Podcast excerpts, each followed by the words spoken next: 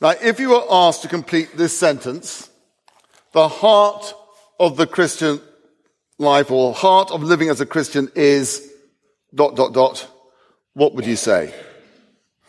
It may be that you couldn't give an answer. You're still trying to work out what the Christian faith is all about. Well, I'm so pleased if that's the case that you're with us uh, here today. And I hope that as you continue to meet with us as a church family, you'll discover the joy and wonder of what it means to be and live as a Christian. But if you have familiarity with Christian things, if you consider yourself a Christian, how would you finish this statement?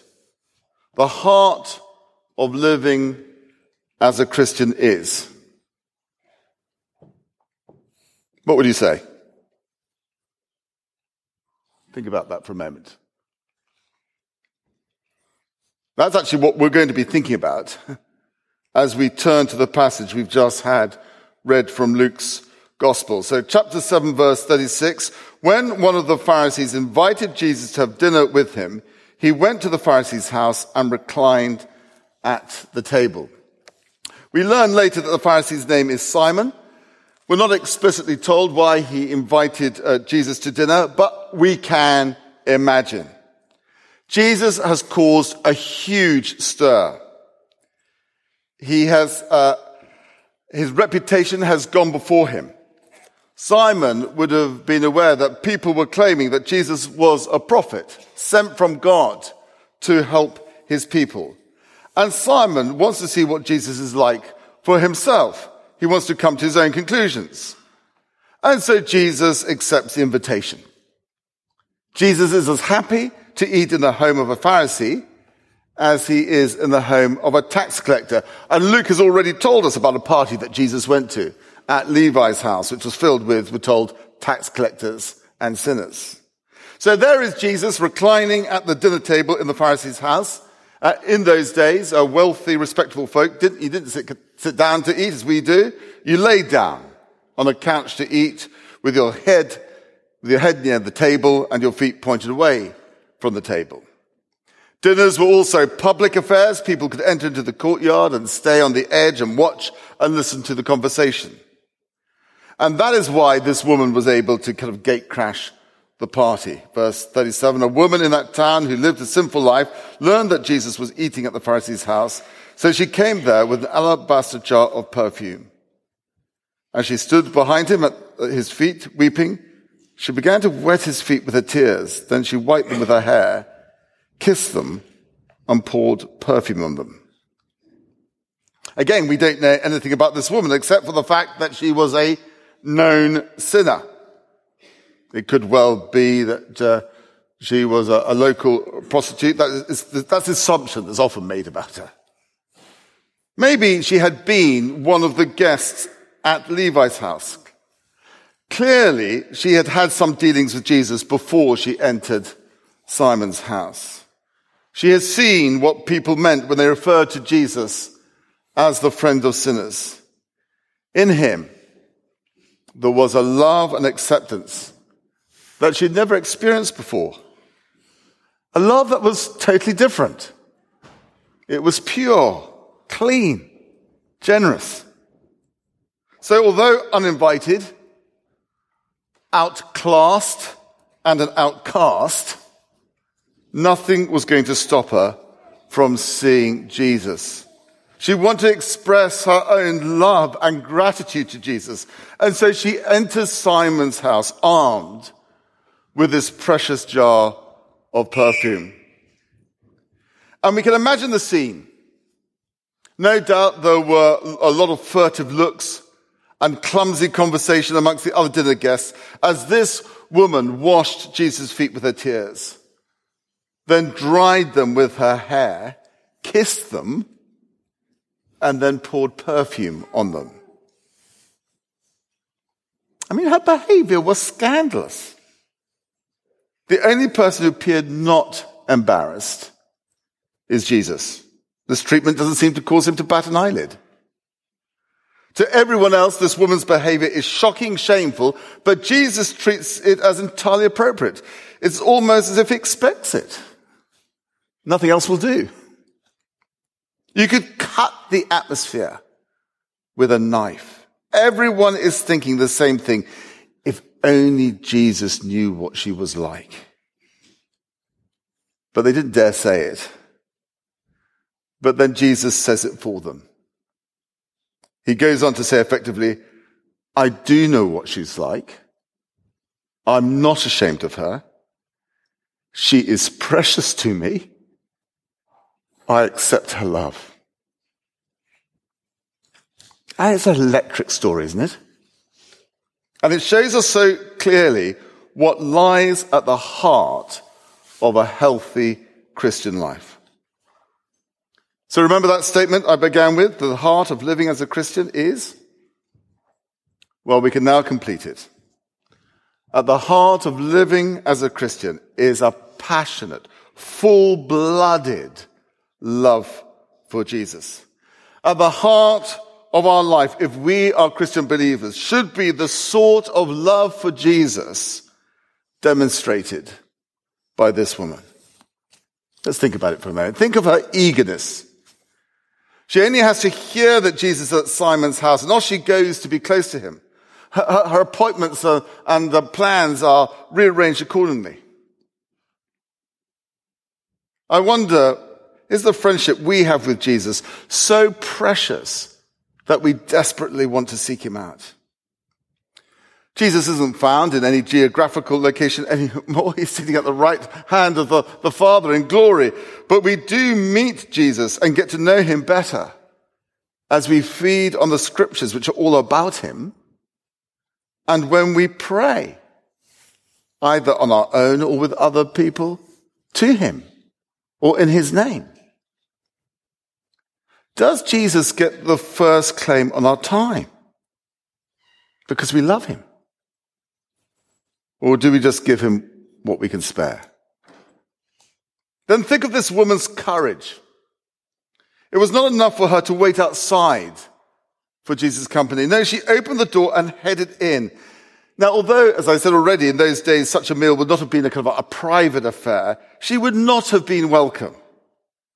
No doubt she was greeted with eyes like daggers. If looks could kill, she would have been dead. But unpopularity didn't matter to her as long as she could be with Jesus.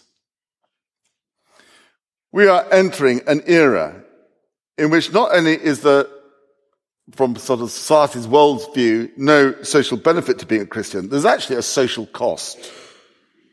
In many places in uh, Western culture, it is pe- people becoming increasingly hostile towards Christian faith. Beliefs in Almighty God, truth, sin, and the afterlife are disappearing. Our culture is producing people for whom Christianity is not only offensive, it is incomprehensible. So if we are identified with Jesus, there might well be jibes from folk at school. What, you've got all religious? You really don't believe all that stuff, do you? It might mean lack of promotion at work because we're known to hold certain unpopular Christian values.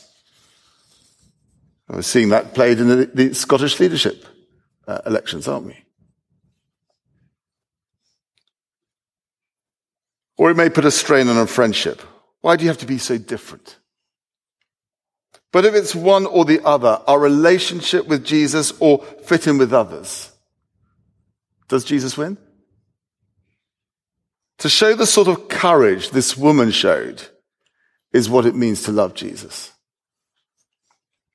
And then think of that woman's emotion, all those tears and sobbing. No doubt they were both tears of joy to have found Jesus and tears of sadness at not finding him sooner. What a wretched life he'd have saved her from if she had. And then there was all that kissing of his feet. Her love was very public and obvious. She wasn't British about it. Our lips can't kiss Jesus. But from what our lips say, would people know that we loved him? When other people's lips rubbish Christ or use his name as a, a swear word to let us steam, is that, is there that sort of stab of pain in our chest because of the high place Jesus holds in our emotions. That's what it means to love Christ. And then finally, think of this woman's extravagance.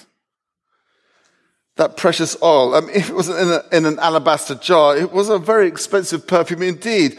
Had she wanted, she could have sold it for a great deal of money, kept most of the money, and bought a smaller gift. But love doesn't use calculators. It is extravagant. Will we give our precious resources to Jesus and to his friends, such as our time, simply because he is so special to us and worth it. If we have abilities that can be used for Christ's honor, do we pour them at his feet? With our money, are we stingy or generous? To be extravagant is what it means to love Jesus. And love is at the heart of the Christian life. And what a contrast her attitude and behavior is to Simon. And you see, in Simon, we see someone whose relationship with Christ doesn't involve the heart at all. And Jesus puts it very straight to him. Look at verse 44. Do you see this woman? I came into your house. You did not give me any water for my feet, but she wet my feet with her tears and wiped them with her hair. You did not give me a kiss, but this woman from the time I entered has not stopped kissing my feet. You did not put oil on my head, but she has poured perfume on my feet. Three times Jesus says, tells Simon, you did not, but she did. Simon felt he was doing Jesus a favor. It was an honor for Jesus to be at Simon's table. There was there was no eagerness, no courage, no emotion, no extravagance. Simon was simply curious and detached, cool, calm, and collected. At best, he had silent sympathies for Jesus. But Jesus is not after silent sympathies, friends. He is after full-blooded, committed followers who love him. Jesus didn't want to just share Simon's food. He wanted Simon's heart, his love. And it's the same with us. We may be very happy to come to church. We're very comfortable, so to speak, to be in the same room as Jesus. We believe in Jesus and we're prepared to be identified with him. But Christ wants more than that. He wants an unashamed, passionate love. And it is that unashamed love for Jesus, evident in his people, that causes a watching world to sit up and take notice. But what brought about that passionate love for Jesus in this woman? Well, again, this account makes it abundantly clear. See, the driving force of this woman's passionate love for Jesus was her experience of Jesus' forgiveness. See, this woman was right about the heart of the Christian life because she was right about the start, the foundation of the Christian life. And Simon was missing the heart of the Christian life because he missed the start of it. So what according to the story is the start of the Christian life? Well, Jesus leaves us, leaves us in no doubt. The start of living as a Christian involves experiencing Jesus' forgiveness. And that's the point that Jesus explicitly makes in verse 47. Therefore I tell you, tell you, her many sins have been forgiven as her great love has shown. But whoever has been forgiven little loves little. Therefore, I tell you how many sins have been forgiven. How do I know that, Jesus? Or how do I know that, says Jesus? I, I tell you, because she loved much. You are looking, Simon, at a woman who would have had nothing to do with me if I hadn't first forgiven her. In her life, she treated God like a blocker of wood. She had laughed in the face of God by ignoring his standards. Do you think she would have come near me if I hadn't first accepted her and forgiven her? But that's what I've done. I have washed away all that sordid past. That's what the baptism service points to the initiative of God to cleanse. I've removed says Jesus to Simon, her shame, so that instead of being loathed by everyone, loathing herself, she feels loved because she is. It is gratitude for that forgiveness that fuels this love, you see. And so, Simon, if you have no deep love for me, might it not be because you do not appreciate the forgiveness I freely offer? For that is the start of it all. A knowledge and experience of forgiveness. And Jesus tells a parable to explain it. 41. Two people owed money to a certain money lender. One owed him 500 denarii and the other 50. Neither of them had the money to pay him back. So he forgave the debts of both. Now, which of them will love him more? See, this is what explains this woman's behavior. She had run up a huge debt with God and she knew it. And God had let the whole thing go. He forgave her completely. See, this woman had got the heart right.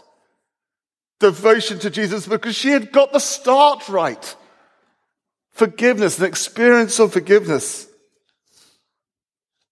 Now, there's no implication in the passage that Simon thought of himself as sinless. But the difference between them was this.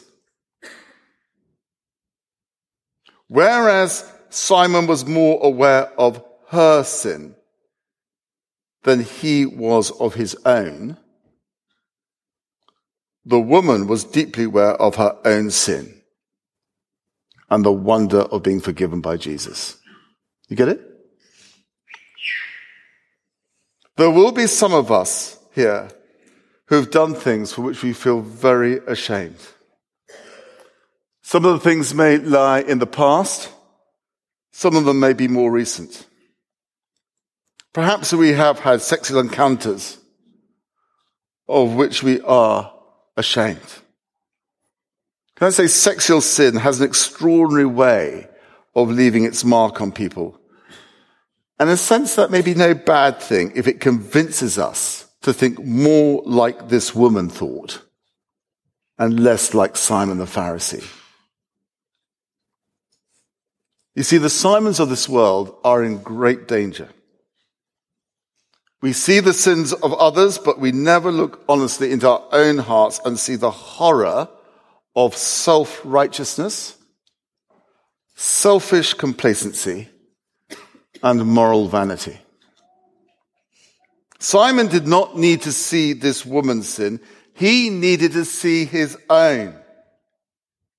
He needed to recognize that when it came to relating to God, he too had run up huge debts and he had no chance of paying them off. Friends, do you recognize that yourself? Our love for Jesus will only be as great as our sense of sin and forgiveness. No sense of sin, no sense of forgiveness, no love for Jesus. And so in verse 48, Jesus turns to this woman and addresses her directly for the first time. Your sins are forgiven. She'd already experienced and received Christ's forgiveness, and now she also has a direct word from Jesus assuring her of that fact. And we too can have that assurance of sins forgiven as we trust in Jesus and look to the cross. As the Bible reminds us, Christ died for sins once for all, the righteous for the unrighteous, to bring you to God. Who is this who even forgives sins? See, what Jesus said to the woman was even more actually scandalous than her actions. Only God can deal with sin. So Jesus was acting as if he was God. That's why Jesus upset so many of his contemporaries. But Jesus ignores their mutterings and says to her, your faith has saved you. Go in peace. And Jesus finishes off by assuring this woman that her trust in him has not been misplaced. This woman got the heart of the Christian life right. A passion, devotion to Jesus because she got the start of the Christian life right. She had met at, with Jesus and experienced the wonder of forgiveness.